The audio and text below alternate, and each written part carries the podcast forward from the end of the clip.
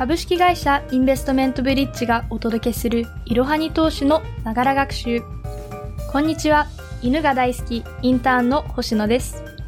このポッドキャストではスマホ時代の投資、企業分析メディア、いろはに投資の記事をもとに投資の基礎知識から最近のトレンドまで幅広くご紹介いたします。通勤時間などの隙間時間でながら学習をして様々な知識をつけていきましょう。本日ご紹介する記事は2020年に公開した今更聞けないクラウドファンディングとは個人投資家も注目するクラファンの種類を徹底比較です。まず最初にこの記事の結論を3点ご紹介いたします。1、クラウドファンディングとは不特定多数の人から資金を集めること。2、寄付型、購入型、融資型、株式投資型の4種類ある。3、コロナ禍では寄付型が注目。それでは記事本文に入っていきましょう。クラウドファンディング、通称クラファンとは、群衆、英語で言う crowd と資金調達、funding という言葉を組み合わせた造語です。インターネット上で不特定多数の人に資金提供を呼びかけ、企業やサービスの趣旨に賛同した個人から資金を集める方法です。事業者はクラウドファンディングサイトに自身のアイデアやサービスを掲載し、支援者がそのサイトから自分のお気に入りのサービスを見つけ、サイトを通じて事業者に資金を提供する仕組みになっています。北米を中心に世界各国で資金調達源として取り入れられており、日本では2011年の東日本大震災をきっかけに復興支援を目的とした寄付型のクラウドファンディングが一気に広まりました。クラウドファンディングの規模は世界的に拡大しており、2025年までに960億ドルの市場規模になるとされています。新たなアイデアやサービスを応援できるクラウドファンディングには、非投資型と投資型があり、さらにその中で寄付型、購入型、融資型、株式投資型の4つに分けられます。では、それぞれを詳しく見ていきましょう。まず最初に寄付型クラファンです。日本でクラウドファンディングが広まるきっかけとなったのが、非投資型の寄付型クラウドファンディングです。寄付などで出資者に対してリターンは発生しませんが、本当に応援したい会社やサービスを少額から支援できるメリットがあります。コロナ禍では寄付型で中小事業者などを支援するプロジェクトが多くあります。寄付型では寄付金控除などの税制優遇を受けることができます。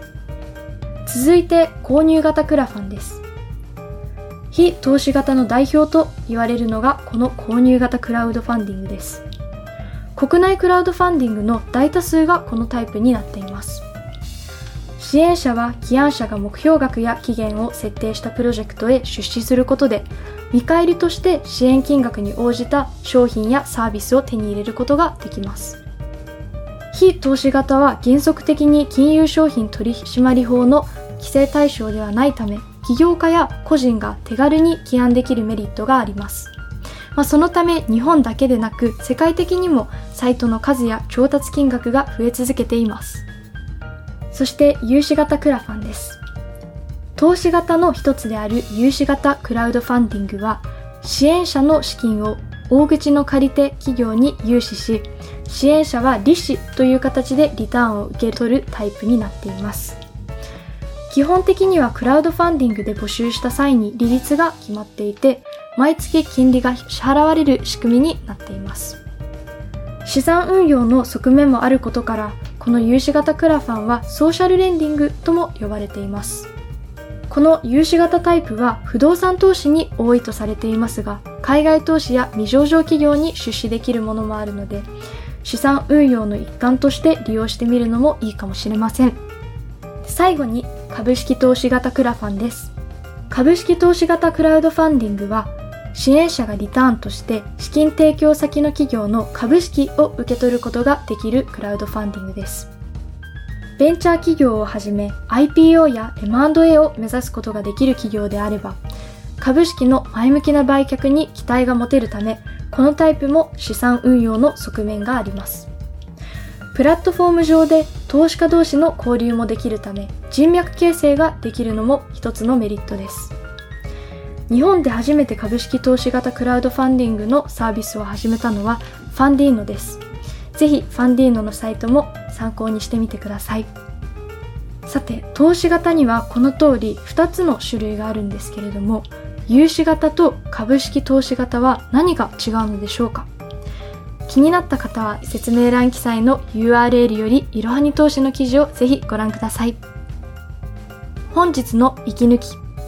クラウドファンディングについて勉強したところで気になった購入型のクラファンのプロジェクトを一つピックアップしてご紹介したいと思います。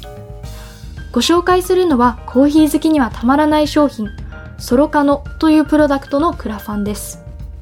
これはグラインダー、フィルター、モーター、ケトル、タンブラーが一つになった商品です。このプロダクトを一つ持ち歩くことで外出先でもなんとコーヒーをちゃんと豆から入れることができるのです。さらに7時間保冷保温可能で長時間美味しいコーヒーを楽しめるという作りにもなっています。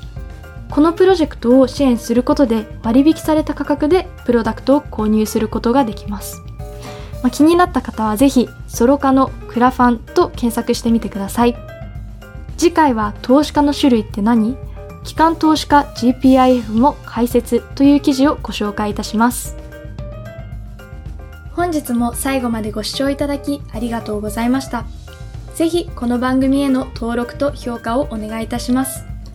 ポッドキャストのほか公式 LINE アカウント、Twitter、Instagram、Facebook と各種 SNS においても投稿をしているので、そちらのフォローもよろしくお願いいたします。ローマ字で、アットいろはに投資です。また、株式会社インベストメントブリッジは、個人投資家向けの IR 企業情報サイト、ブリッジサロンを運営しています。こちらも説明欄記載の URL よりぜひご覧ください。